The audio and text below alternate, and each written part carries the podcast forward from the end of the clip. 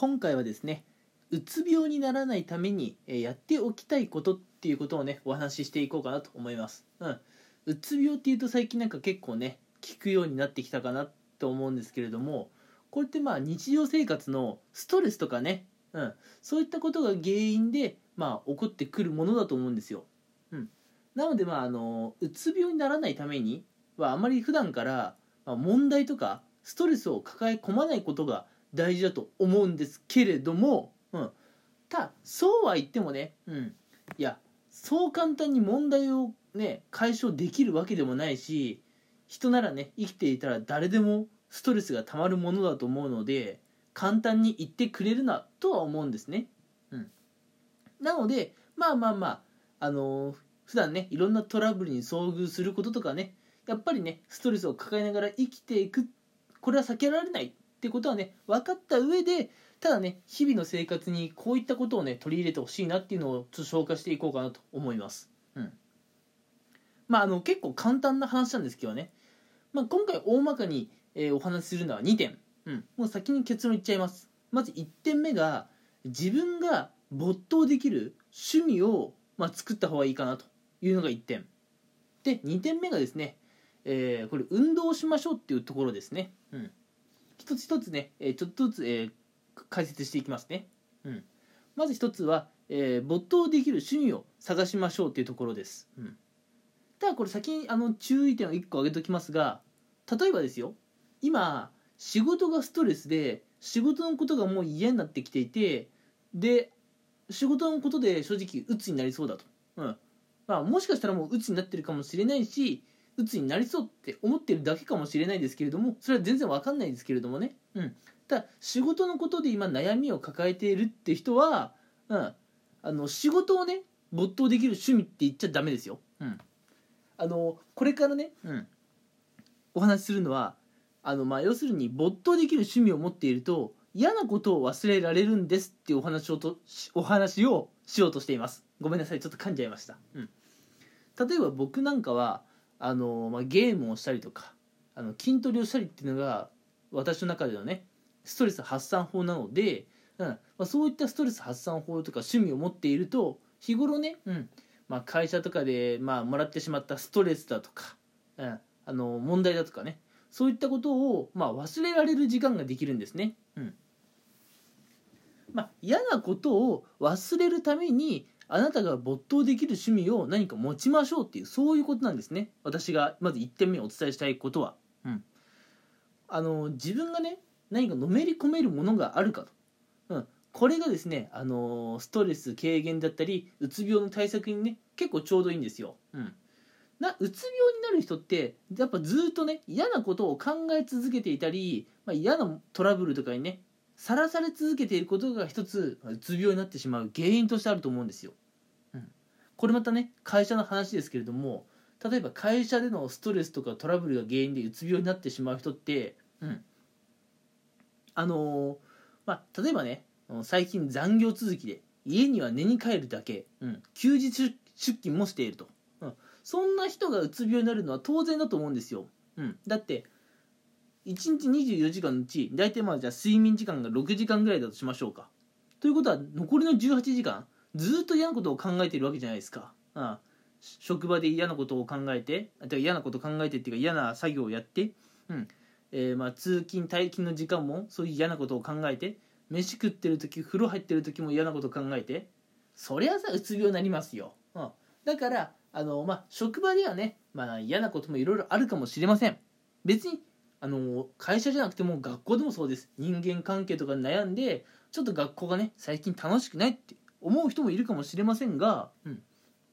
そういうのも全部ねあのそういう嫌なことを忘れられる自分の趣味があれば、うん、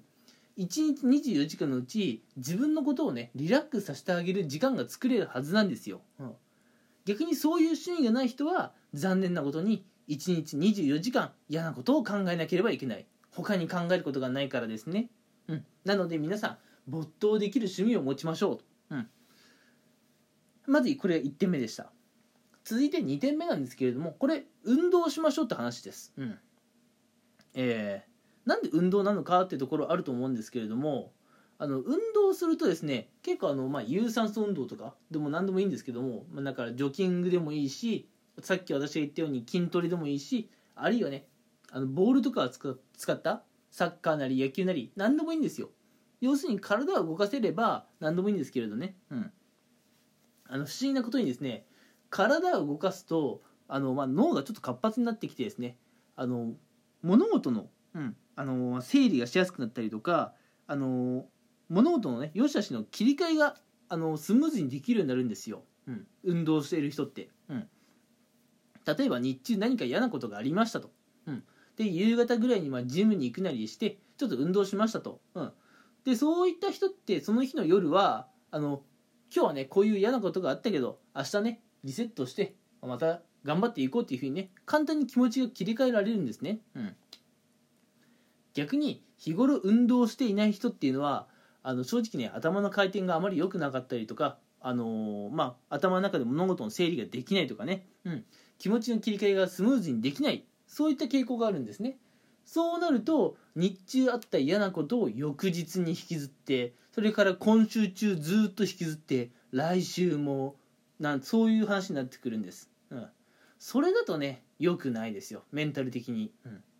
やっぱ運動っていうのはね不思議な力を持ってるんでね、うん。まあ、もちろんね、えー、運動することがまず疲れる。痛い。汗かく、えー、運動場所に行くのがめんどい。まあいろんな意見あると思います、うん、それは分かりますよ。分かります。でもね例えば学生の皆さんであったらあのまず体育の授業ってあるじゃないですか。うん。まあ、今ちょっとコロナの影響でね体育をどんな風にやってるかちょっと私は分からないですけれども、うん、学校のね体育の時間っていうのは是非とも大事にしていただきたいんですよ、うん、ただ学校の体育って皆さん知ってますかね？あの受験生でも体育をやるんですよ、うん、まあさすがに受験ちょ受験のね直前にはやらないかもしれませんが受験生でもその3年生のねうちの1年間に何回か体育の授業はあります、うん、それは脳を活性化させることであったりとかね、えー、ま気持ちの整理をさせるためにね体育をやってるんですよ。なので3年生になっても体育をする意味ってあるんですね、うん、でもこれ社会人になるとみんな運動しなくなるんですけれどもだからね社会人になるとまあもしかすると学生の頃よりねメンタルが弱くなったという人が多いかもしれませんね。そりゃそうです。だっていい生活習慣をしていないわけですから、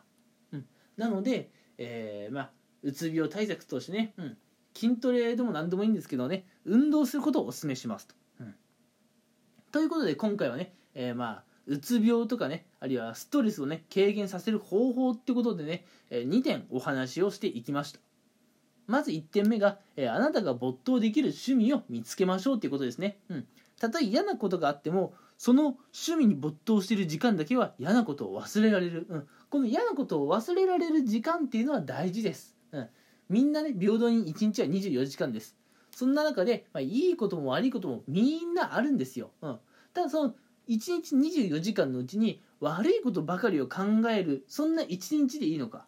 あるいは悪いこともあったけどなんかあのはっきりね頭の切り替えをしてなんかまあいいことを考えるとかね、うん、自分の好きなことをやれる。こういう時間っていうのは一日の間に絶対必要です。なので、えー、自分がね好きだと思えるような没頭できる趣味を皆さん見つけましょう。そして2点目が、えー、運動しましょうっていうね、まあ、この生活習慣を取り入れましょうって話ですね。うん。えー、学生の頃ね体育をやっていたからねなんとなくイメージはつくかもしれませんが体育をやっていると脳が活発になったりするんですね、うん、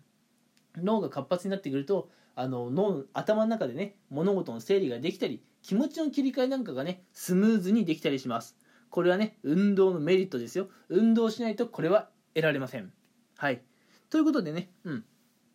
まああのいざやってみろって言ってもねちょっと難しいかもしれませんがえー、まあ、ちょっと趣味を趣味がない人はね趣味を見つけることにねこれから時間を費やしてみたり、えー、あるいはね、えー、運動をねちょっとやってみようかなという感じでねあの運動をね始めてみることをお勧めしたいと思います。それでは今回はえこの辺にしたいと思います。今回も聴いてくれてありがとうございました。